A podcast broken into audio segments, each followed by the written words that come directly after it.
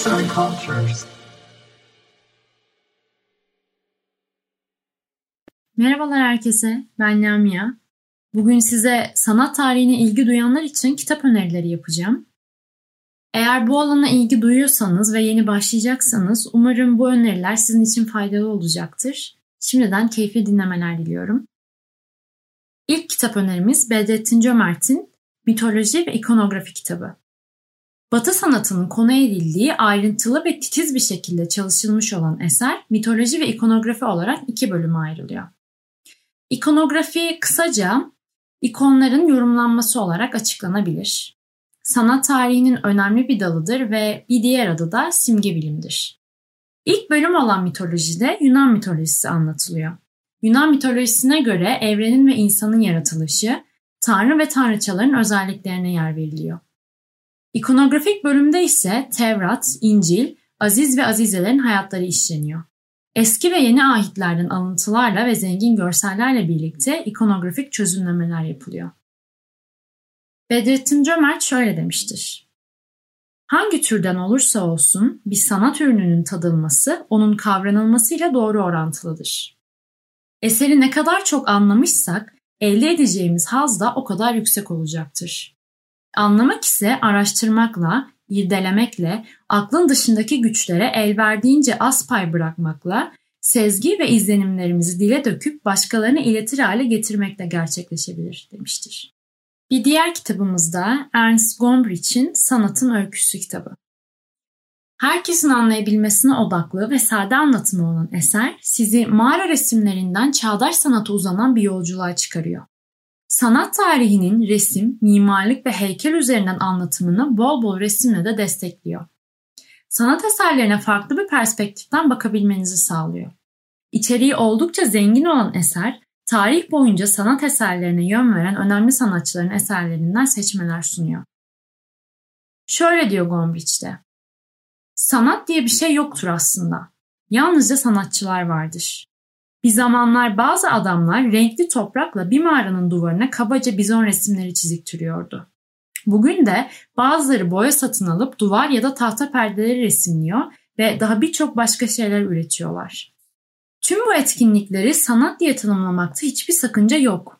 Yeter ki bu sözcüğün yer ve zamana göre birbirinden değişik anlamlara gelebileceği unutulmasın ve günümüzde neredeyse bir korkuluk veya tapınma aracı haline gelen ve büyük S ile başlayan sanatın var olmadığının bilincinde olunulsun. Bir sanatçıya yapmış olduğu şeyin bir bakıma güzel sayılabileceğini ama sanat olmadığını söyleyerek onu yıkıma sürükleyebilirsiniz. Aynı biçimde bir tabloyu güzel bulan herhangi bir kimseye bu tabloda beğendiği şeyin sanat değil de başka bir şey olduğunu söyleyerek kafasını karıştırabilirsiniz. Bir diğer kitabımızsa Mihaly Hoppal'in Şamanlar ve Semboller, Kaya Resmi ve Gösterge Bilim kitabı. Tarih öncesi topluluklarının kültürleri ve insanlığın kadim olarak hafızası hakkında bize bilgiler veren kaya resimleriyle şamanizm arasındaki ilişkiyi gösterge bilim yöntemiyle yorumluyor. Çin'den Amerika'ya, Avrupa'dan Orta Asya'ya bütün kaya resimlerini inceleyip şamanlık pratikleriyle bir araya getiriyor. Atalarımızın sembol kullanımını nasıl vardıkları, sembol kullanımının farklı kültürlerde nasıl geliştiği, Sibirya halkının ataları tarafından kullanılan ilk işaret ve sembollerinin kaya resimleriyle bulunup bulunamayacağı gibi sorulara odaklanıyor. Gösterge bilimsel bir çözümleme ile Sibirya kaya ormanlarındaki figürler temel göstergeler ve basit semboller olarak yorumlanabilir. Bu gösterge sembol üretim faaliyetleri belirgin biçimde evrensel şematik olguların kanıtı olarak değil, belli doğal ve sosyal ilişkilerin bilişsel modellemesinin oldukça erken temsilleri olarak görülebilir demiştir Hoppay. Sıradaki kitabımızsa Oktay Aslanapa'nın Türk Sanatı kitabı. Sanat tarihinin Türkiye'deki duayeni olan Oktay Aslanapa, Türk sanatı ve mimarisinin her alanını içine alan bu eserinde İslamiyet öncesinden başlayarak az tanınan ilk devirleri ve ağırlıkla Büyük Selçuklu ve Anadolu Selçukluları ile Osmanlı sanatını anlatıyor. Resimler, planlar, çizimlerle anlatılan Türk mimarisindeki camiler, kervansaraylar, saraylar, köşkler, hamamlar, çeşmeler, sebiller, türbeler, mescitler ve medreseler büyük yer kaplarken oyma, kabartma ve figürlü süslemelere, çinilere, maden ve cam işlerine, halılara, kumaşlara, seramik, minyatür ve hat sanatına ve çeşitli sanatlara da yer veriyor. İslam sanatının içinde Türk sanatının yeri uzun zaman tartışmalı bir konu olmuştur. İslam sanatı yayıldığı çeşitli ülkelerde pre-İslamik kültürlerin üzerine kurulmuştur. Suriye'de geç Antikite ve Hristiyan, Irak ve İran'da Sasani sanatları bunların başında gelir. Bunların üzerinde Arap, Türk ve İran unsurları İslam kültürünün gelişmesinde esas olmuştur. İslam dünyasındaki devletlerden pek çoğu Türkler tarafından kurulmuş ve 10. yüzyıldan itibaren bin yıla yakın zamanda İslam dünyasında küçük değişikliklerle Türkler hakim bir unsur olmuştur. Bu bakımından çeşitli ülkelerden gelen birçok sanatların hiç şüphesiz Türk sanatının gelişmesinde etkileri vardır demiştir Aslan Apa. Sıradaki kitabımız da Samuel Henry Hooke'un Orta Doğu Mitolojisi isimli kitabı. Alt başlık olarak Mezopotamya, Mısır, Filistin, Hitit, Musevi ve Hristiyan mitoslarını içeriyor kitap. Bu eser klasik Yunan, Roma ve Ortaçağ Batı mitolojisinin kökenlerinde yatan Orta Doğu mitolojilerinin birinci kaynaklarına inerek mitolojinin tüm temalarına ve sorunlarına değiniyor. Mitosları edebi veya tarihsel ölçütleri baz alarak değil, işlevsel bir bakış açısıyla sınıflandırıyor. İşlevsel kavramıyla oluşturulan mitos türlerini ritüel, orijin, kült, prestij ve eskatolog mitoslar şeklinde sınıflandırıyor. Hooke, herhangi bir toplumda mitosların varlığı iki yoldan açıklanabilir. Biri oraya yayılma yolu ile gelmiş olmalıdır. Ötekisi benzeri durumlarla karşı karşıya kalan bir toplulukta düş gücünün öteki topluluktan bağımsız çalışmasının ürünü olarak benzeri mitosların oluşması yoludur demiştir. Giorgio Vasari'nin Sanatçıların Hayat Hikayeleri isimli kitabıyla devam ediyoruz önerilerimize. İtalyan Rönesansı'nın belli başlı sanatçılarının hayat hikayelerini kapsamlı bir şekilde konu alıyor bu kitap. Cimaboya'dan Tiziano'ya uzanan bu sanatçıların yapıtları hakkında da ayrıntılı bilgiler veriyor.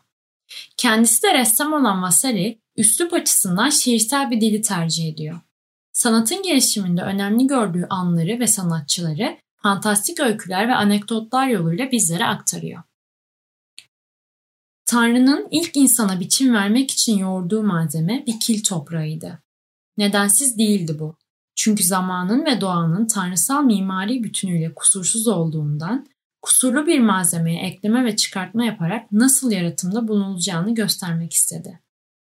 İyi heykeltıraşlar ve ressamlar ekleme ve çıkartma yaparak kaba modelleri ve eskizleri erişmeye çabaladıkları nihai mükemmelliği nasıl ulaştırıyorsa Tanrı da aynı şeyi yaptı. Modeline canlı renkler kattı. Daha sonra yeryüzündeki taş ocaklarından türetilen bu renkler resimlerde tasvir edilen her şeyi yaratmakta kullanılacaktı, demiştir Vasari'de. Ve son kitabımız da Ahu Antmen'in 20. yüzyıl batı sanatında akımlar isimli kitabı. Modern ve çağdaş sanattaki akımların anlatıldığı eser izlenimcilikle başlıyor. Gayet detaylı olan bu akımlar kronolojik sırayla ve oldukça akıcı bir dille anlatılıyor. Her akımın sonundaysa o akımla özdeşleşmiş sanatçıların düşüncelerine ve yorumlarına yer veriliyor. Ant-Man, 20. yüzyıla uzanan yıllarda Paris sanat ortamında yaşanan akademik avantgard çekişmesi 20. yüzyıl boyunca tekrarlanacak bir kültürel dinamiğin yeni arayışlar peşindeki sanatçıların karşılaşacağı direncin yalnızca ilk örneğidir. Bu direncin kaynağında yalnızca sanatın değil, dünyanın da değişimine yönelik bir hoşnutsuzluk yer alır. Oysa tıpkı Baudelaire'in dediği gibi her çağın kendi tavrı, kendi bakışı ve duruşu vardır. Dünya sürekli bir değişim içindeyken sanatın bir noktada donup kalması beklentisi gerçekçi bir beklenti midir? Brecht'in iddia ettiği gibi gerçeklik değiştikçe onu temsil edebilecek yöntemlerle değişmek zorunda kalmayacak mıdır? Yazar Görkem Tırıç Seslendiren Lamia Demircioğlu